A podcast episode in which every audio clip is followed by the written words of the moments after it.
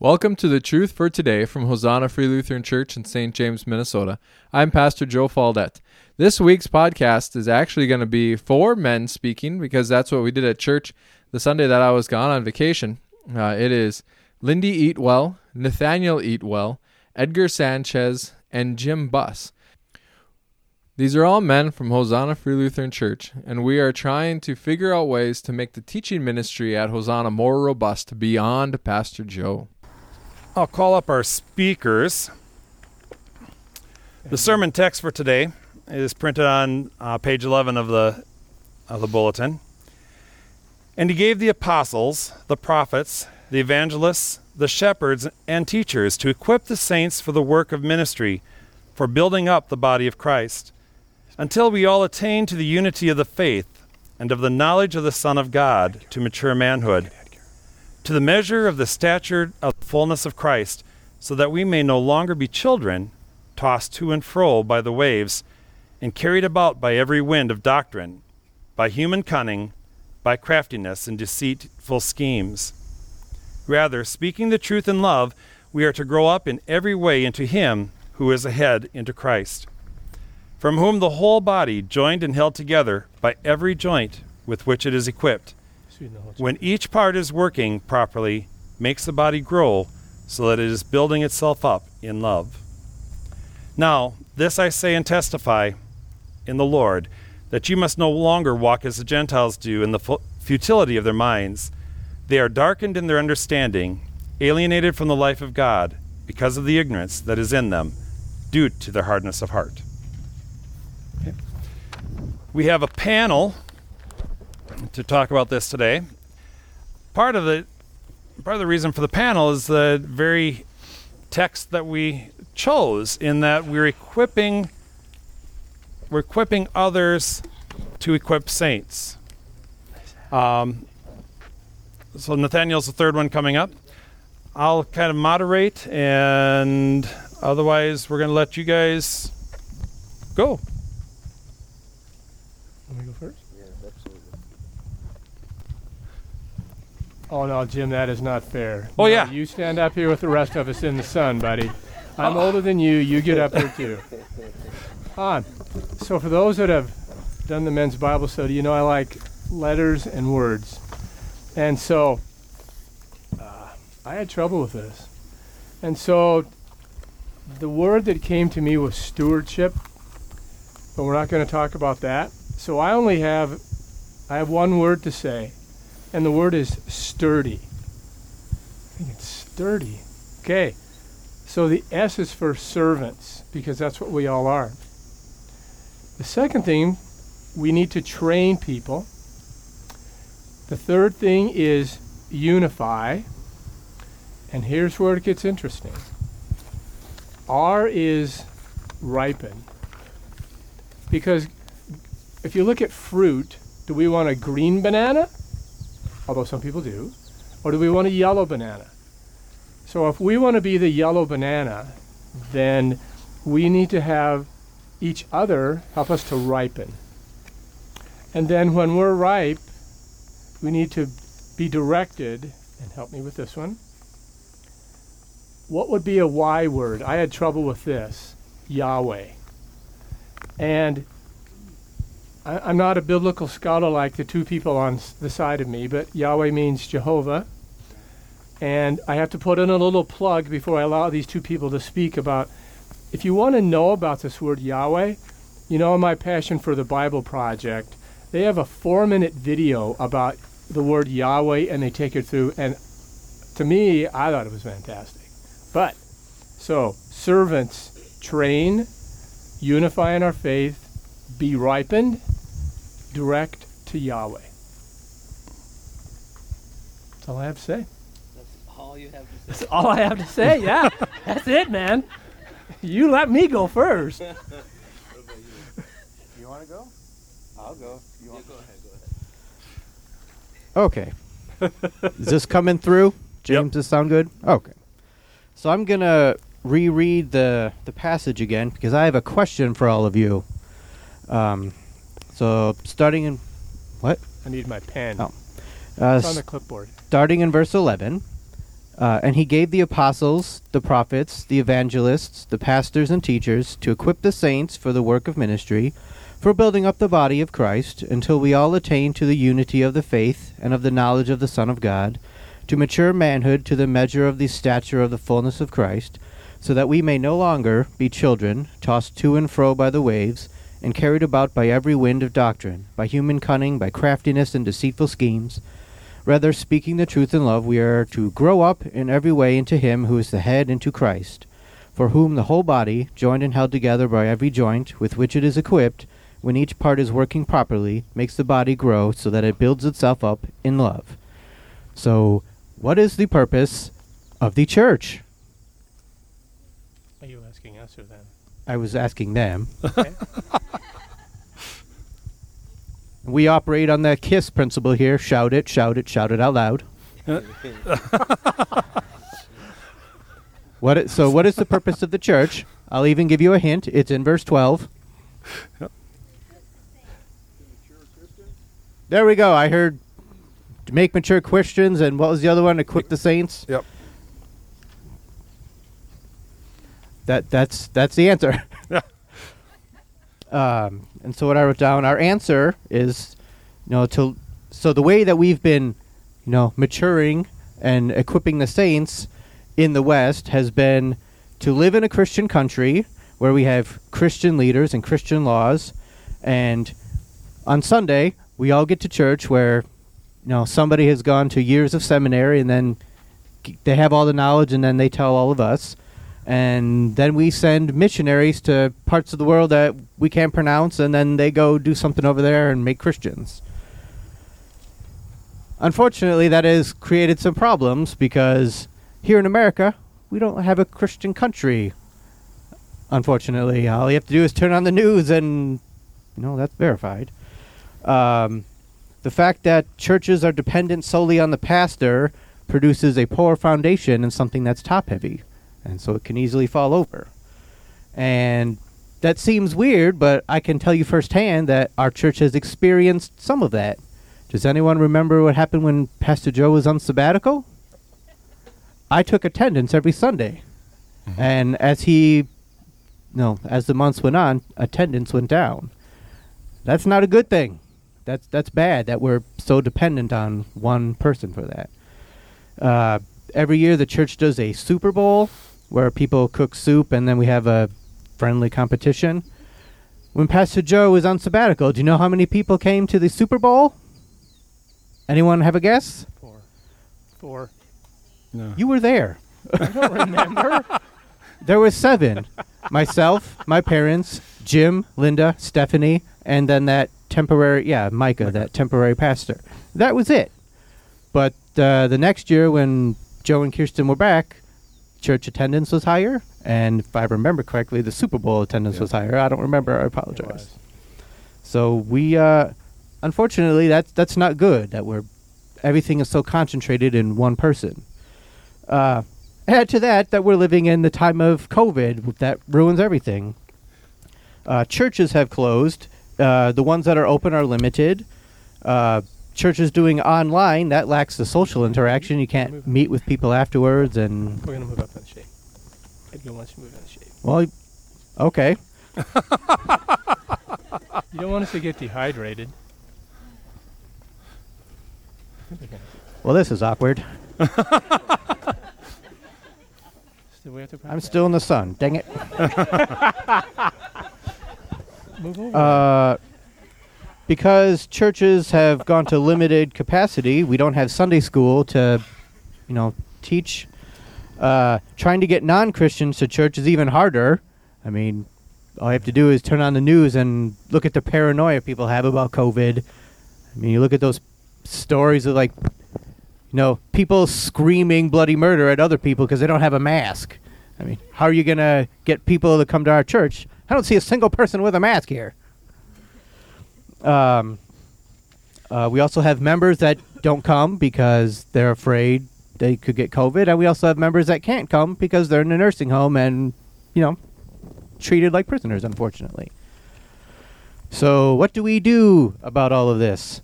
We need a new system that is flexible and functional that to grow the body.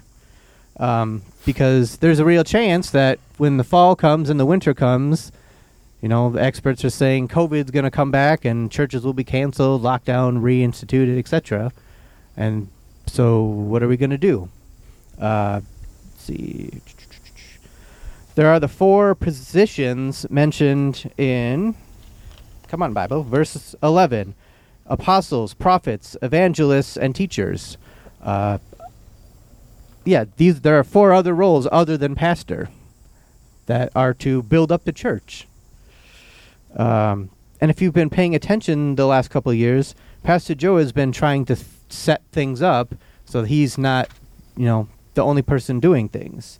I wrote down a number of them. Uh, that's why we have these panel kind of discussions. I think this is the third one. So, you know, if Pastor Joe is gone, you know, we can still have people preaching the word, and so that. Uh, Pastor Joe started a Sunday school class that he unfortunately gave to me. and what we teach in that Sunday school class is how to analyze and study the scriptures so that, you know, people can go and teach that to others. Uh, we just got done with the breaking the church into prayer groups. What's the purpose of this? This is one to teach people to be comfortable praying around others, and this also gives people a chance to lead prayer. Like we were still meeting inside, people threw their prayer requests up to Joe, and then he prayed. But now we've got a whole variety of people that are praying. And should we have lockdown, guess what? Now you all know how to pray in front of other people. Um, let's see. Pastor Joe's talked about uh, prepping for home churches, home worship. Uh, I, I don't know. It was around March. He started putting out videos like this is how you take communion. This is how you pray with your kids. Do the confession. So a couple weeks ago, we also had communion where Pastor Joe was not disseminating. Is that the right word? Disseminating the uh, the bread and the wine. I can't think of another church I've been to where the pastor wasn't, you know, in charge of that. And so we have the ability to now give communion. And so the challenge I want to give to all of you first, a question Do you want to build the body of Christ? And I hope you answer yes. You don't have to answer out loud. Oh, quick side note I forgot. it's what happens when you write in pencil and it's sunny and you can't see. Uh, I mean, we just had Jason and Grace up here talking. As far as I know, Pastor Joe did not force them to come up here and start this program. And so we have, you know, people stepping up and, you know, encouraging the body of Christ. So, thank you. Um, so the second thing, my challenge is pray and contemplate what gifts God has given you to use. Uh, and then you also have pray and contemplate what skills you don't have. So you know, I shouldn't do this because I'm not feeling this. I was thinking Edgar is very friendly and personable and nice. I am none of those things. That's why he can go out and share Jesus with people like like I cannot. So that is a skill that I do not have. But Yet. praying and contemplating about skills you do not have is a way to grow and find out which skills you need to learn in. So, Edgar, don't teach me to be nice. um, and so, yes, that's my challenge to you. I also have a Bible verse. Hold on. So, in the Ephesians one, it said, apostles, prophets, evangelists, pastors, and teachers. I'm not even going to begin to pretend that I know what all of those roles look like in the modern church in the time of COVID. But if you go to 1 Corinthians uh, 12, starting in verse 4. Now there are a variety of gifts, but the same Spirit. And there are varieties of service, but the same Lord. And there are a variety of activities, but it is the same God who, is, who empowers them to all in everyone. To each is given the manifestation of the Spirit for the common good. To one is given through the Spirit the utterance of wisdom, to another the utterance of knowledge, according to the same Spirit, to another faith by the same Spirit, to another gifts of healing by the one Spirit, to another the working of miracles, to another prophecy, to another the ability to distinguish between spirits, to another various kinds of tongues, and to another the interpretation of tongues. All of these are empowered by one and the same Spirit, who appoints, who apportions, excuse me, to each one individually as he wills. And so, pray and contemplate what skills and gifts God has given you that you can use to empower the church. Because unfortunately, Pastor Joe cannot do it by himself. And if church locks down again and we have churches at home, unfortunately, Pastor Joe cannot go home to home. And some of us are going to have to lead Sunday school and services. And so, again, pray and contemplate what skills you have to offer. Thank you. Um, God bless everybody. Can you, can you hear me well? Hmm Yeah. How do I follow these guys? I don't know, right? I should have gone first. All right. After having um, heard what they've had to say, I'm just gonna dig a little bit into um, the setting. I know we're only in chapter four, but you got to understand what Paul's trying to get to and why he's in Ephesians and what's going on and what his lifestyle and what his um, whole mission and and what he's been. He uses the word prisoner. He uses the word slave. He uses the word bondservant. Um, you have to understand that these these pictures that he's given to you are very important in their culture. It's very important that you try to put yourself in Paul's shoes and, and see the world that he's looking at so you can understand the concepts that he's given to you in the manner that we walk. Now, Ephesians, it comes in a time where where Paul is we if you know the story of Paul, he um met claimed to have met the resurrected Christ, which is which is something that if you were a part of the other 11 apostles, it might just rub, you know, it might just just make you a little upset. You know that now you have this guy who was persecuting you, who was putting you guys in prison, who was destroying the church and your faith and your community, who was doing all these horrible things to you guys, and then now he comes all of a sudden shows up and says, "Hey, I met the glorified Christ. You saw him crucified and all that. I spoke with him afterwards. He he showed me the crucifixion. He showed me the Last Supper." And then you get the other eleven are like, "What? And who are you taking this gospel to?" Well, well, precisely to all the people you hate. You know, the Gentiles. You know, it's just like so it, he was such a different more advanced in his thinking in, in in the grace that he received in the mission that he received from god that this book takes place in a time where there's gentiles and there's a bunch of diversities mixing in with the jewish people.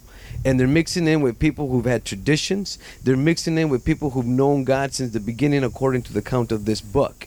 So they're, they're they're mixing in with people. Now you have a, a, a pagan traditions. You have pagan um, cultural, um, you know, festivities. You have their mindset. You have all this now being brought into the church, and then you have eleven main apostles saying, "We don't want this." And then now you have Paul saying, "Yes, Jesus wants this. From the beginning of time, He has revealed the mystery of salvation, which would be to all people, not just to you. Do you not understand that you were picked, you were chosen, not because you were special, but because you were of the bottom to reveal to the world the glories and manifestation of Christ in us through God who sent Him." Right? That's the mission that Paul has, and so he's telling the Jews this. So this book comes in a place where now he's at Ephesians. He's planting a church, like our brother says. They equip people, but this church is acting like children.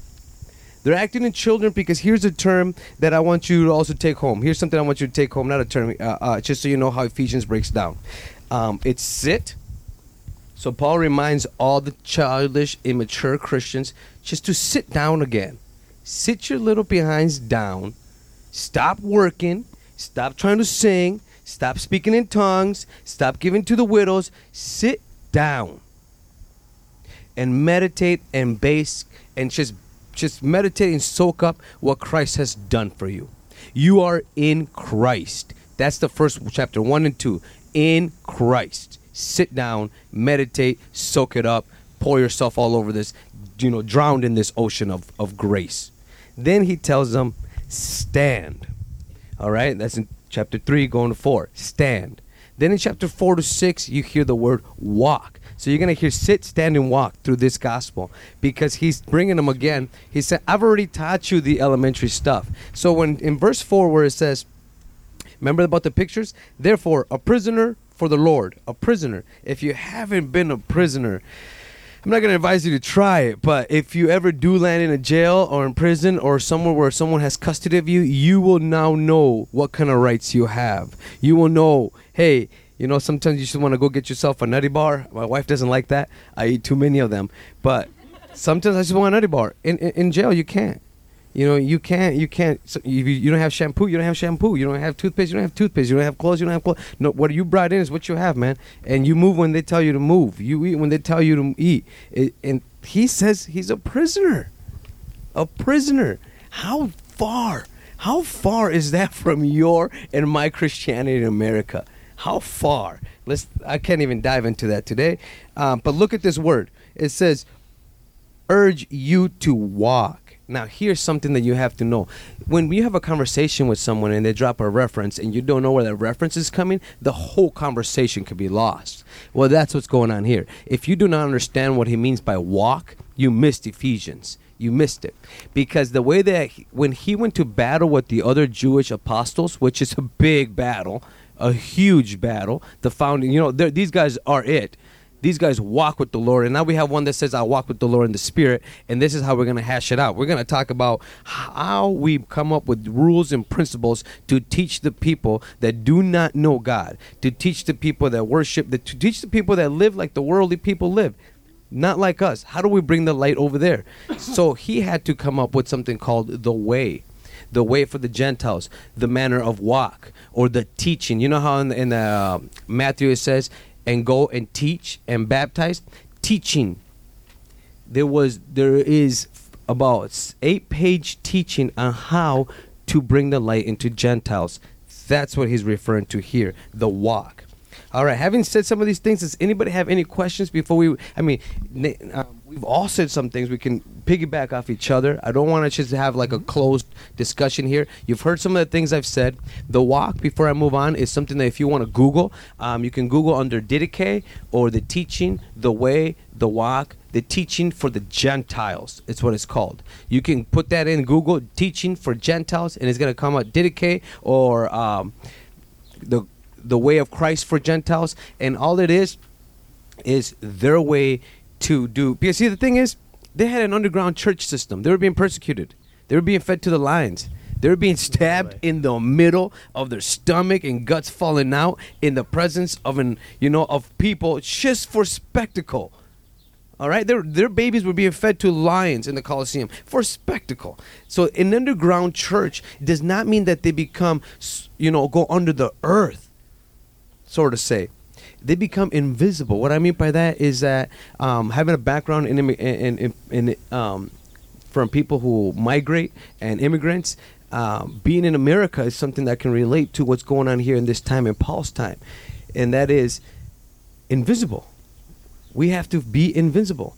We, we, we can't allow the system to know who we are as a people because we don't belong here. That hmm. is the same thing Christ is telling you. The world is going to hate you. You're going to have to be who you are, but you're not going to have to. There's going to be some years and some decades where you can't f- sing the whole flag up here because all you're going to do is lose ground. Yeah, you you highlighted yourself as a Christian, but what'd you do? You got locked up and killed. Your mission is done. But if you can be the Hagans and who you are and preach God and advance God in a Bible study in a format of of teaching someone, making a disciple without other people, it could be your coworker, it could be your relative, without other people finding out like, hey, there's this just straight up getting up there for church and they're praising their God. Well, you know what? Sometimes in this history of the book, they they've remained the spiritual church without ever shouting it. They did it. You, they will know them by their love, their peace, their patience, their virtues. That's what it means to have an underground church. It means to be a merchant. It means to be a plumber and make disciples. It means to be a police officer and make disciples. It means to be whatever these five. That's another thing we can get into. Why is there five callings that God has given to the church? And most of the Western Christianity does not really make any of these kids. Most of our kids go off to do something else. Most of our families do not even offer one kid to the Lord for any of these offices. We don't train them up. So what does that mean? Are we making disciples? If we can't make a disciple out of our own kid, we have a problem. If we can't teach our own kids or myself to walk like Paul's telling us to walk, the church has a problem. We have a problem. So that's what he's referring to. It's the walk. It's the teaching of because if you say, well, how do you know he's referring to that? Because he says it in where he says where you used to walk in all manners of darkness and and the, how the Gentiles walk. So he's he, you have to pay attention that the walk is the teaching of light. So after this, I'm gonna pass it on, and then we can keep talking. So this is what would happen. They were underground church, invisible church, because as soon as they found out, hey, there's James with his disciples. There's James with that crazy Lindy singing. Go get James. We want Peter, we want Thomas, and we want John, and we want them dead. Go get him. As soon as they found out. So they couldn't be all around town singing like sometimes we imagine that's what's going on. No. They're rubbing shoulders over here, working and sweating and doing their thing, and then all of a sudden a conversation comes and like, oh, he needs light. So now he drops a seed of light. He picks it up. Now they're having a conversation on a whole different level. While these guys are having a perverted conversation, these guys are having a gospel conversation. That's how we do mission work.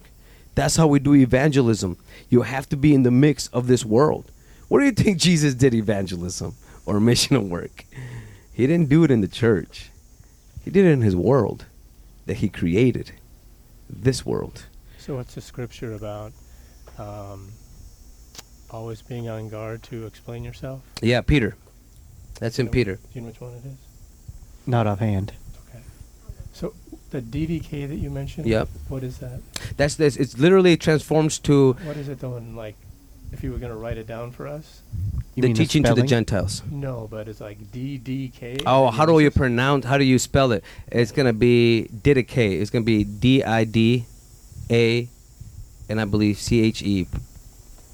Okay, Very close to that. thank you. I'll put Kerygma um, K, and right next to it put K E R G Y M A K E R G. Y M A, Thank you. and then um, equals teaching to the Gentiles. Okay. Somewhere in there you'll find in my spelling. You know, I failed phonics. Better than I was doing. so yeah, any questions on the teaching of the walk? That's um. Oh yeah, just to wrap that thought up. So they could not allow any any new person who was interested of the faith, or for example, if I had a friend, I couldn't bring my friend to to you guys. Not in that time. I couldn't bring him here because as soon as I brought him to our fellowship, if he was a spy, if he was a fake, if he was immature in his faith and they caught him and they tortured him or they put pressure on him or they put him in jail or took whatever they took from him his cow his goat whatever he could give all of us up and we would end up in jail all together we would all be tortured we would all be silenced some of us would die and in that area they would overcome and gain territory that's something we don't understand as Christians yet, but something that you that you might understand if I say Hosanna claims territory in the spiritual realm, whether you understand that or not. We we are here advertising this is who we are, this is our creed, this is our dogmas. We're claiming territory in Saint James. In the spiritual realm is no different as in the physical. You claim territory through prayer, through working, through the manifestation of the light of Jesus Christ in your life, in the dark community you live in. You're gaining territory. You're gaining not only physical land, ge- geography, like this location territory, you're gaining the territory of a person's mind in hopes that with the seeds start brightening up and enlightening their intellect, that they would grab their soul, who they are, to understand that there's dark here and the light of Jesus Christ is coming here so that they can merge together. And then you can start having a Christian manifest the Word of God in their community, in their homes, in their life. A life being transformed because they were renewed by the power of the Spirit, which is in this Word. So, having said that, you would train disciples, you would live with them for about 18 months to two years before you even baptized them, before you even introduced them to the community of faith. You would be the one doing Bible studies with them, you'd be the one eating with them, you'd be the one checking up in the market with them, you'd be the one looking out for him wherever he was at. You would have constant weekly attendance with this guy or this girl or this family. And then after a year and a half to two years, then you'd say, hey, Hosanna, I've already proved this guy. He's got the works of the light. He's been through the Didache. He understands. There's good deeds being done. He gives. I've seen his work and his mission work. I'm bringing him in. We're baptizing him, and that will be the first time in that time that they will get to meet the new baptized person. It's not like in America, where it's like, hey, Sunday, the last Sunday of August, we're getting baptized. Sign up, fill her up. It's not like that, guys. It, it was not like that, and it shouldn't be like that. And it shouldn't be like that because then we have scary stats. You go on Google and you put the stats of of Christian kids or faithful kids that stay in the faith. We're like two out of ten. We retain two kids out of ten, and that's being generous, honestly. It's it's under two kids out of ten that we retain in the faith. We have to get serious about this walk. Go ahead. So do you think that if you said we're we're going to get more territory, that maybe we would get more territory on September the fifth on the St. James thing if people come and help? Um, that is the hope. The hope Oh, is there. yeah. The hope is obviously to unite, like the the verse is saying, because it's telling you you have to unite. You have to be peaceful. You have to, like I said, it's so many diversities that we sometimes don't think when we read the Bible because it just talks about Paul or Peter, but they're dealing with people who are from Greece. They're dealing from people who are all over the Middle East and, and in Asia. They're dealing with a lot of diversity. So think about it. Think about it. It's just in you guys here, the majority is Caucasian, and, and, and you guys are even split in your political parties. Now think about them who some of them didn't care for government, who cared for idols or who cared for sacrifices, and some did care for politics, some cared for religions. Think about everything they had to actually navigate and come to a place of love and peace and understanding, and to actually say, you know what? We can be united. We can move all these politics aside. We can leave our, you know, our traditions aside and and let's live like Jesus lived because that's what he says here. He wants to take you from childish to maturity to the full knowledge of who Christ is. Not to understand the whole Bible in your mind. No, he's talking about a different knowledge. A knowledge where you know that you hear God. That you know that he's that if, if, if someone comes to you, because he talks about people with false doctrines, or sometimes even, you know, sometimes it's not even a, a pastor who has a false doctrine, but it might be teaching you, encouraging you in a wrong way. But when you know that God speaks to you and you know this book, you can listen to anybody, any pastor, and you'll do what Jesus says to do. Retain the good, throw away the bad. Listen to your Messiah's words. If there's something that sounds too much that's tradition or culture or too much, you know, that's not going to allow you to work where God is calling you to work, either through in your spirit, in your dreams, when you hear them inside of you, if something's going against that, and it could be your pastor, it could be me. All you got to do is humbly do what it says. Humble yourself. Pray and tell the Lord, lead me, guide me. They're telling me not to go forward with this mission. They're telling me not to pray. I'm not afraid. I want to listen to you. That's how we grow. Sometimes the body does not know how to encourage. So that's what's going on here. People wanted to work, but they were in sin. People wanted to work, they were hypocrites. People wanted to work, but they did not come in unity and love. And that's what you see display here. And he just comes back, exhorts, corrects, and then tells them to walk. Now live this out. No more childish stuff. No more immaturity. Let's take your mask off, is what he's saying. No more Sunday routine. No more. Do you love him or not? That's what he's asking. Were you called? Well, yeah, I was called. Do you believe you know him? Well, yeah, I believe I know him. Do you believe that he and you will have an eternal place together because he promised you? Well, yeah. Then walk it out.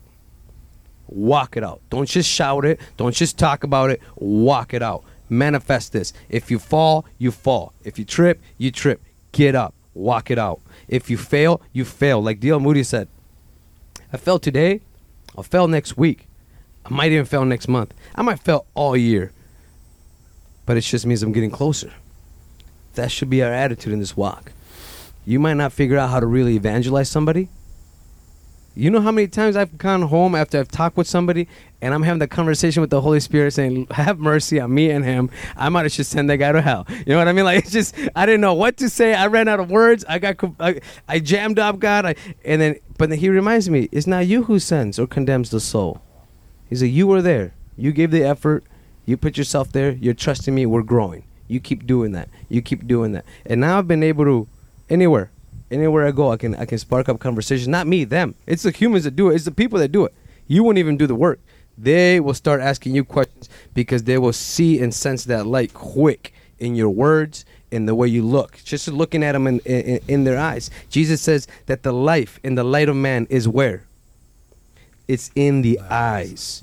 Now, when you are being aware of what he means spiritually speaking about that, you'll be able to talk to somebody and you'll be able to have conversations with that person and God at the same time, and you start being in sync with these people. You can't control that. It's when God is doing it through you. I wish I could just look at you any time of the day and start kind of reading, you know, some of your thoughts. Not because I, I'm a mind reader, no, but because I have a voice in me telling me, this is how you encourage. This is the verse you say. Bring this up, and I'll bring something up, and guess what? The person opens up. And it's like, oh man, I'm so good at this. Not. I'm not. I'm just a good listener now. It took years, but I'm a better listener now. All right. Having said that, the walk, the importance of actually studying the Bible. Any questions? Any any any any things that kind of popped out while we were speaking? Any three of us? Do you have to be so a certain level of maturity to do this, or can you be a little kid, or do you have to be spiritually mature? Okay. You have to be spiritually mature and and you see it. You see it often that there was it's Paul and Jesus who rebuke and exhort the congregation a lot. He exhorted the 12 over and over when he said, "Oh you a little faith. Oh you, how long must I be with you? How long must I carry with you? How long and how long and how long?" He was telling them, "Why have you not believed yet? Why have you not believed to this to to have this kind of faith?" You know, because it's a process. So as they were going, we got to see a lot of their childish, you know, toddler stages, teenage stages when they walk with Jesus for three years and a half. But what happened after the day of Pentecost? You don't hear about Peter slipping anymore.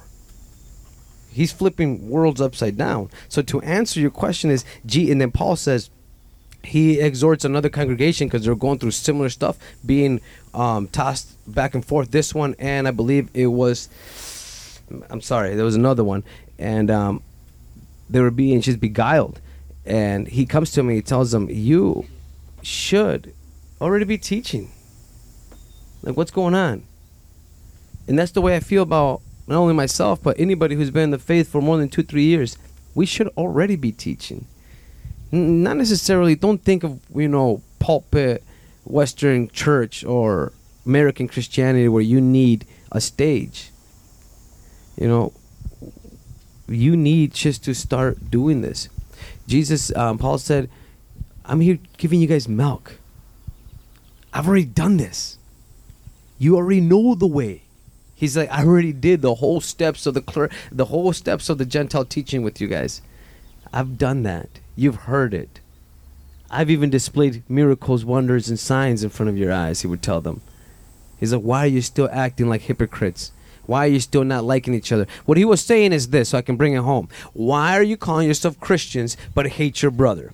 Why are you calling yourself Christians but go and talk evil about him who also worships with you? Why are you being, you know, prejudiced and jealous and envious? And why are you destroying your own people? That's what he's saying in this congregation. Why are we against each other? Why can't you get over your discriminations and your prejudices and the things you're holding on that bother him and bother you? This is elementary, is what he's saying. This is not Christ like. Christ was not petty. He was not caring about any of your doctrines or religions. And oh, how do you know that? Well, because he told the Samaritan, the two biggest, biggest, biggest religions of their time. He told the Jews, it's not in your temple, buddy. He told the Samaritans, it's not on your mountain. You're both wrong. You got some things right, but you're both missing it. So that's not what saves. What saves is the light that comes through Jesus Christ. And that's what we have to focus on how to bring that light out, how to instruct our kids to live out that life, and how to really be about that light. And that's what he's telling these people. So, yes, Lindy, to answer your question, if you're immature, all you're going to do is keep stirring up the church in the wrong way. You're going to stir up the sins. You're going to stir up the hate. You're going to stir up the jealousy. You're going to stir up the prejudice. You're going to stir up the discriminations. If you're matured, you're going to stir up the blessings. You're going to stir up the mission work. You're going to stir up the joyful things. You're going to stir up the work, the prayer, the fasting. You're going to stir up the, the, go to the widows, go to the orphan. That's how you know that somebody's actually about God's business. That's how you know when someone's actually even being being awakened to the reality of their purpose. You know, we're here. And Paul's word to us, to all of us, including myself, is telling us, I see you. I see you come Sundays. I see you do the best that you can, or some. Some try to do the best you can during the week. I see all that. That's what he's telling these people. He's like, but you know what the world sees? And you know why I'm here? I'm here on assignment because while I'm trying to build another church down yonder, I hear my ears are itching with rumors about how you guys are behaving. That's what's going on. That's what's going on here. So he's setting them straight. And sometimes we need to hear these words. I hear, and I myself am part of this group. We do a lot of good things. But a lot of us can be honest. We're just not there when it comes to standing up for our faith and being firm and walking it out. We struggle there. So, Paul's advice for you and I today through this text is sit down again, read Ephesians, go back and be reminded of your spiritual blessings, what you gain with Christ, who you are in Christ. And then when you start getting a little encouragement in your spirit and you start feeling that overcoming, that victory in you, then stand. He says, when you feel that, stand up. When you embrace that, stand up. When you understand that, stand up. Because once you're standing, then your next move is walk. So once you stand, then you stand firm. He's talking about a spiritual level of fight. Hey, you lost your way a little bit. It's all right. I got you. I'm going to remind you where we come from, who we are, and what Christ did for us. Sit, meditate, worship here, praise here. Okay, you got it? You're encouraged? You know He's with you? Stand. But stand, just, just wait. Don't move yet. Don't move. You're to trip. Stand. Because when you stand, now everything that you just accomplished to your prayer and meditation and convincing yourself that you were in Christ, now you're going to be attacked. You're going to be attacked in your mind and your emotions and your body is coming. Stand firm. But when you feel that umph to walk, walk. Forget the attacks, forget the pressure, forget everything, and walk. That's what's going on. So, yes, we need to mature. So, our moderator, do you have anything to add? Um, any questions, first of all? I just got something to add. Sure. Yeah. Just like it's not just age for spiritual maturity. Even the little kids, they can. Yes. Their faith is so great. Like Yeah. like she like Emma. She was a couple weeks ago. I prayed over my foot. She comes up to me. I didn't know she had prayed over my foot hurting. She came up to me and says, "Mom, I was limping. Oh, my foot hurts." She says, "Mom, your foot's going to be healed." I prayed about it and walked away. Like she's teaching. You know, Levi, he was being picked on at the campground every week. He's dealing with these bullies, and he told one, "Ah, you can pick on me, but I got a greater warrior, Jesus, behind me." And walked away. He is teaching at the campground. I mean, Yeah. faith like a child. Mm-hmm. It's not always, you know, Sp- uh, spiritual maturity. Spiritual maturity isn't isn't related to age, right? Amen. Um, just a couple thoughts. One, in verse 12, the word equip. Yep. Um, the word equip, the Greek word, really means to like mend. So, like the fishermen would equip their nets at the end of their fishing trip, they'd equip them so they're ready to go back out and be used again. So, when they're talking about the apostles, the prophets, the evangelists, and the shepherds and teachers equipping, it's mending, it's it's preparing to be used. Okay, so it's not a um, it's not a head knowledge. It's a it's a physical knowledge, being ready to go and and do more. Um, and then when I've discussed this passage with Pastor Joe before, in the Greek, it talks about the apostles and the prophets and the evangelists and the shepherds in the Greek. And then it says and teachers, but the word for and before the teachers is different than the word between the other ones. And so he's raised questions about why why is and teachers different than and pastors and prophets and apostles. Um, one of the thoughts is that all of us are gifted as apostles or prophets or evangelists or pastors. And then some are are gifted as one of those things and a teacher to do the equipping. So look at the look at those gifts, the apostles, prophets, evangelists, shepherds, pro, uh, or pastors. Where's your gifting? Okay, because you're gifted in one of those areas. Um, and sometime I think we'd have, you know, it'd be good for Pastor Joe to maybe go over what each of those areas means. Um, the one that I always get messed up with the apostles and how that fits into prophets and and pastors. Pastors are caretakers. Prophets are are preachers, Evangelists are okay. So prophets are preachers to the called. Evangelists are preachers to the uncalled. I'm just not sure where the apostles fit in. So the apostles, their main thing is to In your mic. Thank you.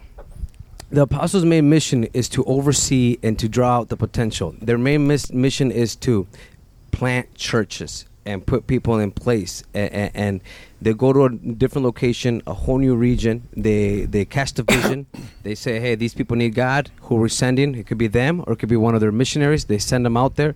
They establish a location, a point of interest, and they, they what we call a gatekeeper. We find somebody that's indigenous there, and then we train them up. We equip them, like he's saying. But their main mission is to establish a new church in that community. Once that's done, leave it with overseers, with shepherds, with deacons, and then move on to a whole new one. So and then the, to add to the prophet, the prophet serves in the church. Any prophecies that ever come through any prophet or any dreams that come through a prophet, it's called is usually to not usually, it's a hundred percent to reveal the heart of the church and and to point to the office of priest, which means to Jesus. So a prophet comes either with the dream, with the saying, with the quote, with the word from God of knowledge or anything. He comes, he speaks it, and those who are ready to hear that, we're gonna hear that. Jesus says, "My sheep know my voice." So they're to hear that. My children know my voice. They're to hear that. And it's a heart check. It's a wake up. It's a, it feels, ah, feels heavy, feels a little weird in the gut. It feels like, oh, I didn't like what he said. It made me uncomfortable. But as you're chewing that, then you start understanding this is the meat that he's talking about. This is what Jesus says that the will of God is my meat. It didn't feel good. It's going to make me change patterns in my thinking, and my daily routine. It's going to change my week. It's going to change my month. It's going to change my life. Oh, wait, that's what I prayed for. Transform my life, Jesus. You know, that kind of thing. We sometimes we fight with our own prayers and our own things we ask God. So that's what the prophet does. That's what the, um, that's, uh, so it's, it's, it's apostle, prophet, evangelist. Those three will be top. And then the teachers and the pastors fall in sequence under them because they're the ones that shepherd the congregation, the communities that stay behind. So is the prophet also, also moving on shortly thereafter, like the apostles did when they established? They move on. Yes, they'll move on. They'll float. Um, it all depends where the Lord needs them. Um, sometimes if the church is doing right, there's no need for a prophet there. Um, usually, a prophet comes when it's a time of deliverance in people's lives, and it's a time of heart deliverance, spiritual deliverance, and it's a time to move. That's when a prophet or evangelist will come to the scene. When it's when it's action time, or when they're in a time where they've been sitting and waiting on God for something, and God has proved them their hearts and their minds and said, "All right, that community, that congregation is ready." So he'll send one of his prophets or evangelists, and in due time, you'll see it in the Bible. Every time a prophet um, hit the scene or in the congregation was around him, it was moving time. It was war time. It was action time. It was praying time. It was fasting time. It was time to take lead from that person, and then they would move. As soon as one, two years that they were done, the church wouldn't move. They would move because now the church is equipped and active, and his job is done. So that would be one role of the prophet. Yes. But the other role of the prophet is like the preacher of the church. The Oh, you're just talking about teaching. like prophetic word. That's what you're talking about. No, I'm there's prophetic word is one part, but also just the explanation and the proclaiming of the scriptures that we have. So there's two roles of the prophet they that they can fall into. It can be prophetic and dreams and things like that. It can also be the teaching of the of the Sunday pastor Well, it, preaching. Yeah, I was Yeah. gonna say anybody that speaks the truth. This is that's what I meant by prophetic teaching. So this whole book is prophetic. If you don't understand what that means, it's a this book. It's it's gonna do things before you even know it's gonna do things. It's already promised things and it's gonna keep it and it's gonna fulfill it. It's ahead of its time. So when we mean by anybody that if, if if if let's say Abby, she goes and teaches somebody the gospel on the streets, that's a prophetic because she's teaching truth and giving them seeds that are not gonna return void. So anybody who does profess this and teach this, it steps into a prophet role, but doesn't make them a prophet. The fact that makes them a prophet is that they're taking Jesus' words, which are prophetic, and Right. the- those are the transfer. You know, when you speak that, Right. then that. but it doesn't make you a prophet. It just make you taking from the prophecy of Jesus and giving it out. So you're speaking truth. Right, but you don't have to have dreams. no, and- no, no, not at all. Anybody who speaks, any any Bible study, No. any phone call, yeah, you're you, you Yeah. now you're in the prophetic Where- ministry. Yep. Where the role of the shepherd or the pastor is the caregiving. It's not the proclaiming. Okay. Thank you, gentlemen. Okay. Let's continue with, um, oh, let's close in prayer. Heavenly Father, we thank you for this message. Lord, we pray that you would be with us and reveal to us how you've called us. Lord, how are you equipping us? How are you forming us and making us to serve your church? Lord, pray that you would would bless us, that you would stir in our hearts to raise up those those questions of ourselves and to see within ourselves ways that we are called to minister here. Bless us as we as we meditate on this word this week. In your name. Amen.